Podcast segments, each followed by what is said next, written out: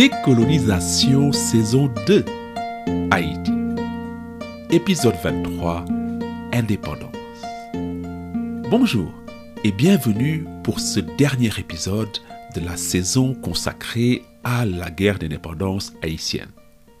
En réalité, c'est l'avant-dernier épisode car la semaine prochaine, je vous propose un entretien sur Haïti d'après l'indépendance avec l'historien haïtien Robert Faton. Cela dit, aujourd'hui, on terminera l'histoire de la révolution haïtienne car la guerre d'indépendance sera gagnée aujourd'hui par l'armée indigène. Aujourd'hui, on parcourra les douze mois entre la mort de Leclerc d'une part et la conquête du Cap français à la bataille de Vertières par Jean-Jacques Dessalines. Cette conquête du Cap marquera la défaite de l'armée française et ouvrira la voie à la déclaration d'indépendance d'Haïti le 1er janvier 1804. Les douze mois qui suivent la mort de Leclerc peuvent être divisés en trois périodes. D'abord, il y a une période d'équilibre où la situation militaire se stabilise jusqu'au printemps 1803. Ensuite, le siège des villes françaises pendant l'été et enfin l'assaut final sur le Cap français. Si on commence donc par la première époque, après la mort de Leclerc, c'est le général Rochambeau qui prend le commandement des forces françaises. Rochambeau, c'est l'adjoint de Leclerc. Et si vous avez bien suivi, on l'a rencontré pour la première fois à l'épisode 9 en 1792. En novembre 1802, Rochambeau devient donc général en chef. Et à ce poste, il réussit dans un premier temps à contenir les insurgés, en mettant à profit trois facteurs. D'abord, il y a la fin de l'épidémie de fièvre jaune. Elle permet de stopper l'hémorragie en termes d'effectifs, et ensuite, même si Napoléon n'accède pas à sa demande de lui envoyer 30 000 hommes, 10 000 hommes sont quand même envoyés à Haïti après la mort de Leclerc. Ces renforts sont en grande partie des Polonais, mais ils permettent à Leclerc de résister aux insurgés et de garder le contrôle des villes de la colonie. La défense des villes est d'autant plus facile que le combat de siège défavorise l'armée insurgée qui accuse un déficit criant en artillerie et qui n'a pas de génie militaire. Les rebelles se cassent donc les dents devant le Cap français, le môle Saint-Nicolas le 18 novembre, mais aussi Léogane ou Jacmel en février. Rochambeau se permet même de reprendre Port-de-Paix en janvier 1803. Par conséquent, après l'atmosphère de fin du monde qui avait accompagné la mort de Leclerc en novembre 1802, on peut dire qu'en début 1803, Rochambeau, c'est l'homme miracle. Certains blancs commencent même à se dire qu'on va y arriver, et ils commencent à rêver d'un retour à la colonie du XVIIIe siècle. Ça tombe bien, Rochambeau est sur la même ligne, qui le 1er janvier 1803 demande une autorisation spéciale au ministère de la Marine pour proclamer immédiatement le rétablissement de l'esclavage. De fait, en 1803, Rochambeau a complètement aligné ses opinions politiques sur celles des planteurs blancs, dont il partage la haine viscérale pour les Noirs et les gens de couleur. Quand il arrive à la tête de l'armée, à partir de novembre 1802, Rochambeau déclenche donc une violence extrême contre les prisonniers rebelles et la population métisse. Dans les faits, Leclerc a tué plus de Noirs et de gens de couleur que Rochambeau. Mais ce qui distingue ce dernier et qui fait qu'encore aujourd'hui son nom est associé aux atrocités de la guerre d'indépendance haïtienne, c'est la sauvagerie avec laquelle il fait tuer les Noirs et les gens de couleur. Et en cela, si on y réfléchit bien, Rochambeau n'est pas une anomalie. C'est juste un grand blanc qui remet au goût du jour les méthodes des planteurs qu'on a déjà décrites à l'épisode 2. Prenez par exemple sa manière de mettre en scène et de nommer ses meurtres. Je cite Noyer 200 individus, c'est un coup de filet national. Pendre, c'est monter en grade être dévoré par les chiens, c'est descendre dans l'arène. Fusiller, c'est laver la figure avec du plomb. Et brûler, c'est opérer chaudement. Fin de citation. Pour paraphraser Philippe Girard, avec l'avènement de Rochambeau, c'est le retour d'une violence qui n'a rien de nouveau, la violence coloniale, souvent bizarre et excessive. Et l'épisode le plus infâme de cette violence ancienne et nouvelle survient en 1802 quand Rochambeau fait l'acquisition à Cuba de 200 chiens chasseurs d'esclaves. Ces chiens débarquent au Cap en fin février 1803 dans une ambiance de carnaval. Et Rochambeau décide alors d'organiser une démonstration de la capacité des chiens. Sous un chapiteau dressé dans la maison du gouverneur, il livre un prisonnier noir aux chiens sous les regards d'une foule immense. Vous vous rappelez, Rochambeau appelle ça descendre dans l'arène. Mais à la grande déception de la foule à qui on a promis du jeu comme à Rome, les chiens ne dévorent le pauvre prisonnier attaché à un poteau. C'est un problème, car the show must go on. Alors, l'officier français qui avait offert son domestique comme cobaye descend lui-même dans l'arène et ouvre l'estomac du noir d'un coup de sabre. C'est à ce moment seulement que l'odeur du sang pousse les chiens à se jeter sur le prisonnier et à le dévorer. Dans les mois qui suivent, les exécutions de ce type se multiplient au Cap, provoquant la grogne des habitants excédés par le bruit. On comprend donc pourquoi les chiens de Rochambeau sont jusqu'à aujourd'hui un des symboles les plus infamants des atrocités commises pendant la Révolution haïtienne. Cependant, c'est pour traquer les rebelles dans les montagnes et l'arrière-pays que les chiens ont été achetés. Et c'est la raison pour laquelle ils embarquent avec les unités françaises à la poursuite des insurgés. Mais patatras, les chiens ne sont pas à la hauteur de leur réputation. Pire, ils sont même un handicap car dans la confusion des combats, les chiens se retournent souvent contre les soldats français quand ceux-ci exécutent une manœuvre de repli. Illustration au printemps 1803, quand Rochambeau lance une offensive ambitieuse dans la péninsule du Sud. Après avoir reçu des renforts polonais en mars, il rassemble 2000 hommes et les divise en quatre colonnes. À partir des Cailles et de Jérémie, regardez une carte de la péninsule d'Haïti si vous en avez le loisir. À partir des Cailles et de Jérémie donc, deux colonnes doivent longer l'une la côte nord et l'autre la côte sud de la péninsule, tandis que deux autres colonnes doivent passer dans le centre et ratisser l'intérieur, appuyées par des escouades de chiens. L'idée c'est de neutraliser, de nettoyer, de bouter hors de la péninsule toutes les forces rebelles. Une fois la péninsule purgée, Rochambeau pense établir un cordon défensif à l'entrée de la péninsule pour empêcher toute future incursion. C'est ambitieux. Et malheureusement pour Rochambeau, l'opération tourne au désastre. Les quatre colonnes avancent en ordre dispersé et se coordonnent très mal. Résultat, les rebelles passent entre les mailles du filet et le général rebelle Nicolas Geffrard est même en mesure de lancer des contre-attaques victorieuses. Geffrard bat tour à tour chaque colonne avant que celle-ci ne fasse leur jonction. Et les pertes françaises sont tellement importantes les rapports français préfèrent ne pas donner de chiffres de pertes.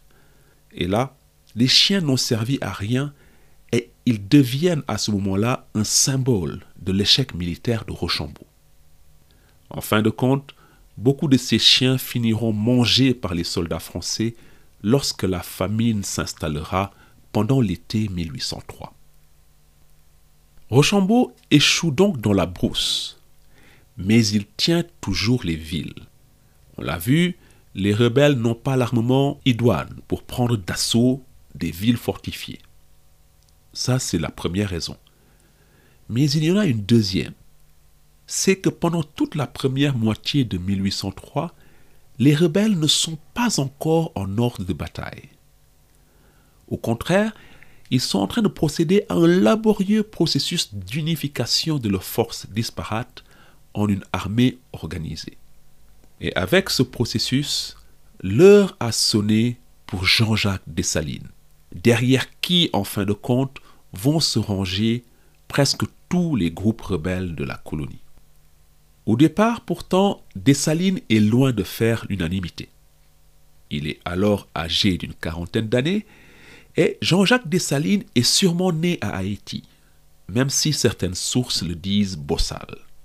Contrairement à Toussaint ou à Christophe, Dessalines a travaillé dans les ateliers à couper la canne et il porte sur son corps les cicatrices du fouet, ce qui a contribué à sa réputation de brute mal dégrossi. On ne sait pas grand-chose de son rôle dans la révolte de 1791, mais on sait que dans les mois qui suivent, il tape dans l'œil de Toussaint Louverture grâce à son courage au combat. Toussaint en fait alors son guide, et la carrière de Dessalines suit de près l'ascension de Toussaint Louverture. On l'a vu dans les épisodes précédents, Dessalines, c'est le bras armé de Toussaint, son exécuteur des basses œuvres. Massacrer l'armée des Rigaud, Dessalines s'en occupe. Punir les cultivateurs qui ne produisent pas assez, c'est pour Dessalines. Réprimer la rébellion de Moïse, Dessalines s'en charge. Massacrer les Blancs en 1802, idem. Ensuite, pendant la campagne de désarmement de Leclerc, on l'a vu, Dessalines est, je cite, le boucher des Noirs. C'est donc un homme qui est détesté aussi bien par les cultivateurs noirs que par les gens de couleur, sans oublier les rebelles marrons. Mais ce qu'on oublie souvent, c'est que Dessalines est aussi un fin politique, comme le montre la manière dont il a lâché Toussaint, et aussi la manière dont il a liquidé Charles et Sanité Belair à l'épisode dernier. Et ce sont ces talents, non seulement au combat, mais aussi sur l'arène politique, qui vont l'aider à s'imposer, notamment face à deux groupes, les gens de couleur d'un côté et les rebelles marrons de l'autre. Les gens de couleur, ce sont les anciens partisans de Rigaud, certains revenus avec Leclerc comme Pétion, et d'autres qui sont restés sur la colonie et qui sont très puissants dans le sud, comme Nicolas Geffrard qu'on a déjà évoqué. Et il en faudrait de beaucoup au départ pour que les gens de couleur se réconcilient avec Dessalines. Cependant, L'avantage immense de Dessalines, c'est qu'il est incontournable. C'est le général le plus gradé de l'armée indigène et l'ancienne armée de Toussaint Louverture est la faction la plus puissante de la rébellion. En effet, les vétérans de Toussaint Louverture sont les plus organisés, les plus aguerris et les mieux équipés. Et cette réalité, il y en a un qui la reconnaît dès le départ. C'est Alexandre Pétion. Pétion est alors au nord et il sait qu'il ne peut rien faire sans les unités coloniales. Et il accepte tout de suite l'autorité de Dessalines. On reviendra sur les gens de couleur du sud un peu plus tard, mais je voudrais rester au nord pour montrer que par contre, c'est une autre paire de manches entre Dessalines et les rebelles marrons. Les rebelles marrons ou Congo ainsi que les cultivateurs, ce sont les gens qui, encore quelques semaines auparavant, affrontaient Christophe, Dessalines ou encore Pétion. Ils forment la grande majorité des rebelles partout dans la colonie. Pour la plupart, ces gens sont nés en Afrique, ce sont des bossals, d'où leur appellation de Congo. Les marrons ont jadis résisté à Toussaint l'Ouverture, à Rigaud et aux Français. Ils ne vont donc pas se soumettre facilement à Dessalines, l'ancien inspecteur des cultures de l'ouverture et le boucher des Noirs de Leclerc. L'acrimonie est donc profonde entre les marrons et les anciens officiers de Toussaint comme Dessalines ou Christophe. Un exemple. Quand Christophe fait défection en novembre 1802, il conduit ses troupes dans un camp dirigé par un lieutenant du principal chef marron du Nord qui s'appelle Sans Souci. Et ce lieutenant de Sans Souci répond au doux nom de Petit Noël Prieur. Petit Noël prieur, est furieux de voir débarquer chez lui un homme qu'il combat depuis des mois, et il ordonne que Christophe soit immédiatement mis à mort. La chance de Christophe, c'est que Clairvaux et Pétion sont alors sur place, et grâce à leurs bons offices auprès de Petit Noël prieur, Christophe échappe à la mort. Vous pouvez donc imaginer la réaction de prieur, de son chef sans souci et de l'autre lieutenant de sans souci qui s'appelle Makaya, quand Dessalines leur annonce en 1803 qu'ils doivent se mettre sous le commandement de Christophe. Il n'en est pas question, dit sans souci, et il menace de s'en prendre à Christophe. En janvier 1803, Dessalines doit même faire le déplacement lui-même jusqu'au nord pour essayer de calmer la situation entre Christophe et Makaya. Sans succès. Christophe et Dessalines passent alors au plan B. Peu de temps après, Christophe fait assassiner sans souci et Makaya après les avoir invités à une fausse réunion de négociation. Et en guise de représailles, les Marrons attaquent le camp de Christophe et tuent le frère de Toussaint Louverture, Paul. C'est le même modus operandi, c'est-à-dire la fourberie, que Dessalines utilisera contre le principal chef marron de l'Ouest, l'amour d'Hérence. D'abord, il nomme d'Hérence à un poste militaire prestigieux pour lui faire baisser la garde. Et lors d'une cérémonie où l'amour d'Hérence passe en revue ses troupes, Dessalines le fait capturer et jeter en prison où l'amour d'Hérence trouve la mort. Le message de Dessalines au chef marron est clair. Vous vous soumettez ou on vous tue. La plupart des chefs marrons finiront par se soumettre. Mais il y en a plusieurs d'entre eux qui disent pas question, en particulier Petit Noël Prieur. Ces rebelles se retirent dans les montagnes d'où ils descendront pour mener des raids, non pas contre l'expédition française, mais contre l'armée indigène. Il y a donc une guerre dans la guerre, et ces divisions au sein du mouvement insurgé préfigurent des conflits qui surgiront après l'indépendance d'Haïti. Après l'assassinat de Sans Souci, Dessalines s'attaque maintenant au sud, où il doit absolument s'attirer les faveurs des gens de couleur qui sont restés dans la colonie, contrairement à Pétion par exemple. Et ce n'est pas gagné. Les planteurs sudistes sont des anciens propriétaires d'esclaves, et ils sont fermement du côté français, et de plus, ils n'ont pas oublié les atrocités de Dessalines pendant la guerre contre Rigaud.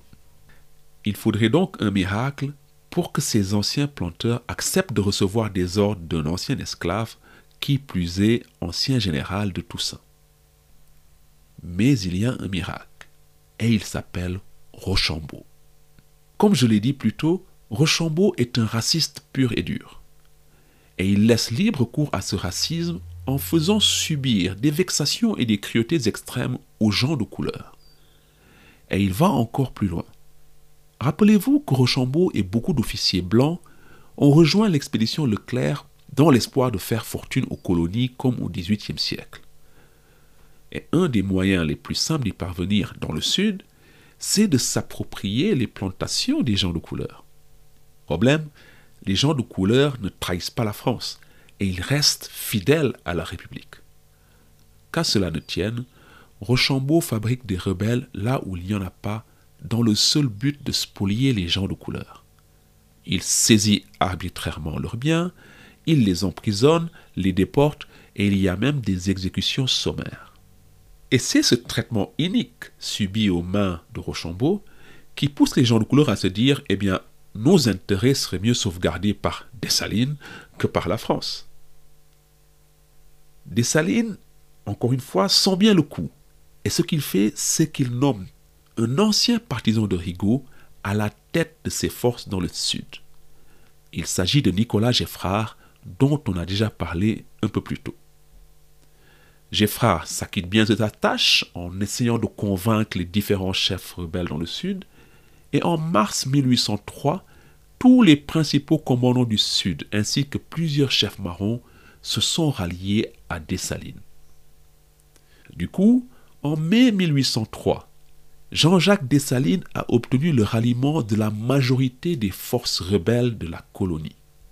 Il ne reste plus qu'à formaliser tout ça. Dessalines invite donc tous les chefs en congrès à l'Arcaé, une petite ville portuaire entre Port-au-Prince et Saint-Marc. Et le congrès qui se tient à l'Arcaé est avec la réunion du bois caïman un des mythes fondateurs de la révolution haïtienne. En vérité, on sait très peu de choses sur le détail du rassemblement de l'Arcaé. Mais ce qui est sûr, c'est qu'à partir de ce congrès, Dessalines prend le commandement incontesté de l'armée insurgée, rebaptisée l'armée indigène. Et si le 18 mai est aujourd'hui célébré tous les ans à Haïti, c'est que le congrès de l'Arcaé donne aussi lieu à la création du drapeau national haïtien à cette date en 1803. La tradition veut que Dessalines, à la demande de Pétion, ait arraché le blanc du drapeau français et ait fait coudre le bleu et le rouge par sa fille naturelle, Catherine Flon. Le nouveau drapeau symbolise donc ainsi l'union des deux communautés, le bleu représentant les Noirs et le rouge les gens de couleur. Du coup, chaque 18 mai, les Haïtiens célèbrent donc la fête du drapeau, qui reste un grand moment de communion patriotique dans le pays. Le printemps 1803 est donc un moment significatif dans le cours de la révolution haïtienne. D'abord, il faut noter le décès en France de Toussaint Louverture le 7 avril. Au revoir Toussaint, il n'aura pas vu Haïti indépendante. Deuxièmement, avec le congrès de l'Archaïe, c'est aussi la mort du rêve unificateur de Toussaint Louverture. Pour la première fois depuis 1791, les deux communautés non blanches sont enfin unies. Mais elles le sont contre la troisième communauté, c'est-à-dire les blancs. L'alliance entre les Noirs et les gens de couleur n'est plus de sauvegarder les droits octroyés par la Révolution française, non. Il s'agit maintenant de bouter les Blancs, les Français, hors de la colonie et de déclarer l'indépendance. Troisièmement, enfin, si jusqu'au printemps, la France a encore quelque espoir de conserver la colonie, ces espoirs disparaissent pour de bon, avec la reprise de la guerre avec l'Angleterre. En effet, la guerre reprend au printemps 1803. Et c'est à ce moment que Napoléon tire un trait sur son rêve d'empire colonial américain centré sur Haïti et la Louisiane. À cause de la résistance des Haïtiens, Napoléon n'a pas les moyens militaires de prendre possession de la Louisiane. Il donne donc instruction à ses diplomates de vendre le territoire à la jeune République américaine avec deux objectifs en tête. Premièrement, lever des fonds pour financer la guerre franco-britannique qui s'annonce. Et deuxièmement, s'attirer les bonnes grâces des États-Unis et jouer de cette alliance contre les Britanniques. Par conséquent, si les États-Unis comptent aujourd'hui 50 États au lieu des 13 États fondateurs, ils le doivent en partie à Haïti. À Haïti donc, Rochambeau se rend compte en mai 1803 qu'il est désormais tout seul. Dès que la guerre est officiellement déclarée entre la France et la Grande-Bretagne, la marine britannique bloque tous les ports de la colonie. Toute liaison avec la métropole est désormais impossible, ce qui veut dire plus de ravitaillement plus de renforts. Pire, les villes françaises ne peuvent plus communiquer entre elles, car en plus d'être bloquées par les navires britanniques, elles sont presque toutes assiégées sur terre par l'armée indigène. L'été 1803 est donc un long chemin de croix pour les forces françaises. Les maladies tropicales refont leur apparition, mais surtout la famine s'installe. On meurt de faim à Port-au-Prince ou au Cap Français, et le corps expéditionnaire passe ainsi de 15 000 hommes en mars à 11 000 en août, alors qu'il n'y a pas d'affrontement majeur. Noir c'est noir, il n'y a plus d'espoir, et la phase finale de la guerre est cousue de fil blanc. À partir de juillet 1803, Dessalines passe donc à l'offensive, avec pour objectif de s'emparer de la dizaine de villes encore sous contrôle français. Sa stratégie est simple. mettre le siège devant toutes les villes et laisser la famine décimer les garnisons françaises. Ensuite, sans lever le siège, il concentre des forces sur un seul point et force les Français à se rendre ou à évacuer par la mer, et ainsi de suite jusqu'à la conquête de toutes les villes. C'est donc parti pour la grande tournée des Salines de l'été 1803. Première date, Jérémie.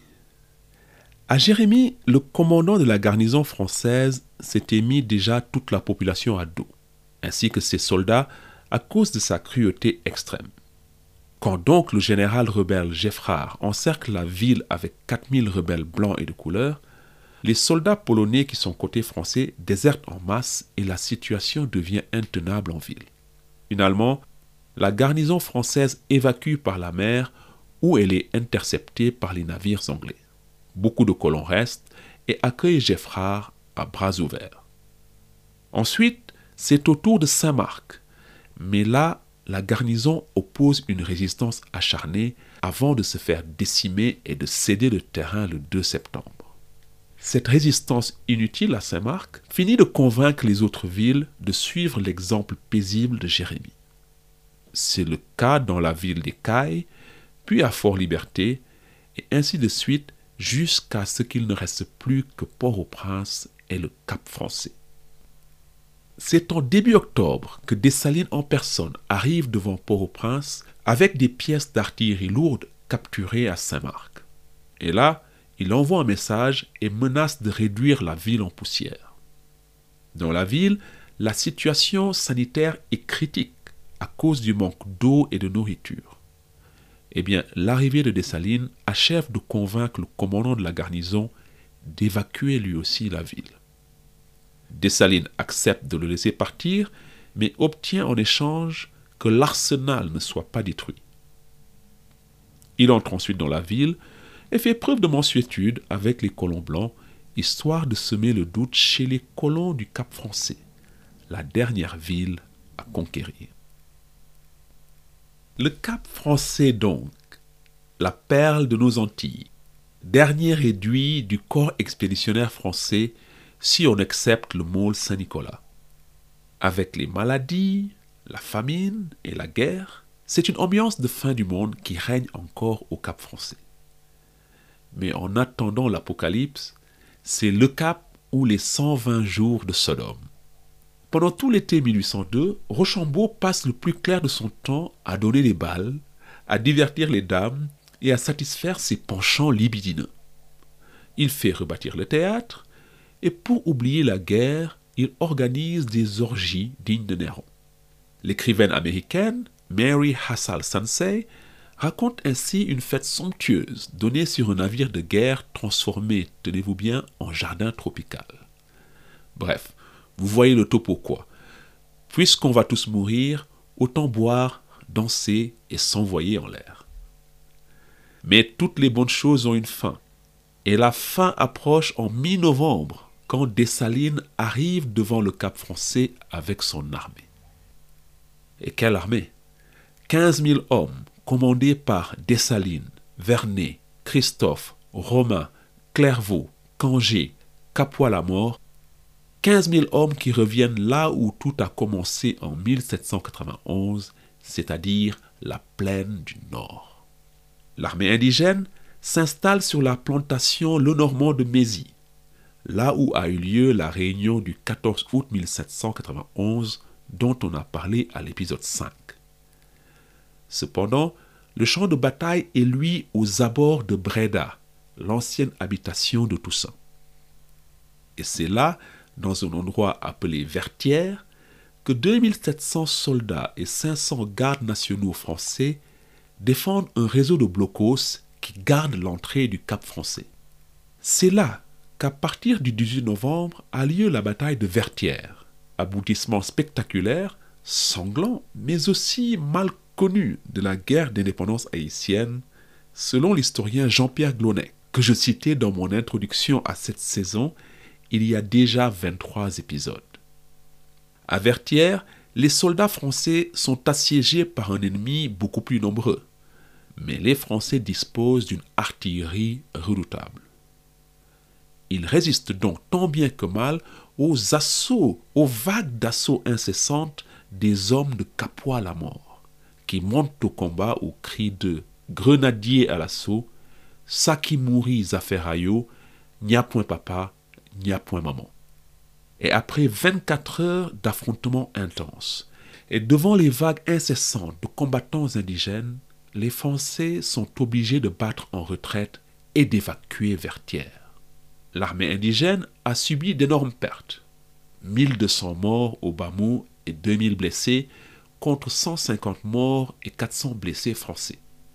Mais le résultat est là. La route du Cap est ouverte et la ville est à la merci de l'armée indigène. Le général Rochambeau n'a plus d'autre choix que d'ouvrir des négociations avec Dessalines. L'issue de ces négociations, c'est que Dessalines accepte de laisser les Français évacuer la ville sous dix jours, s'ils laissent les édifices et les forts militaires intacts. Dix jours passent, mais Rochambeau n'a pas bougé et n'a pas évacué. La raison, c'est que le général français cherche encore un moyen de ne pas se faire capturer par la marine britannique qui veille au grain au large du Cap français. Et là, Dessalines se dit, bon, maintenant on arrête de déconner.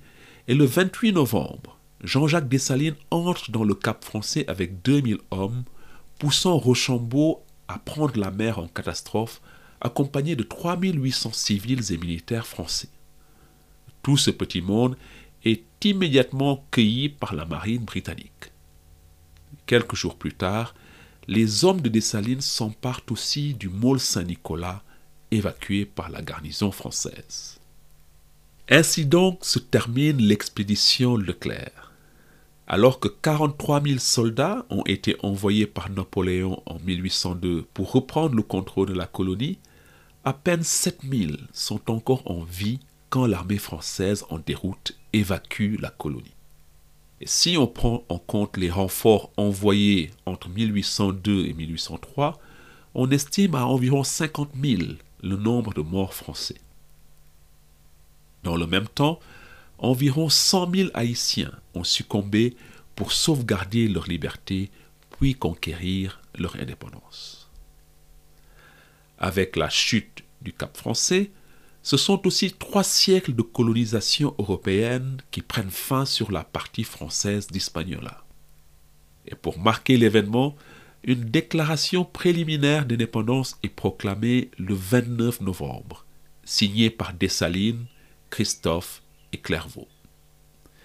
Cette déclaration, destinée principalement aux Français restés au Cap, parle encore de Saint-Domingue et promet la vie sauve aux Blancs s'ils renoncent à l'esclavage. Avance rapide jusqu'en décembre 1803 et Dessalines veut proclamer l'indépendance de manière beaucoup plus formelle le jour de l'an 1804. Or, qui dit nouvelle cérémonie dit nouvelle proclamation.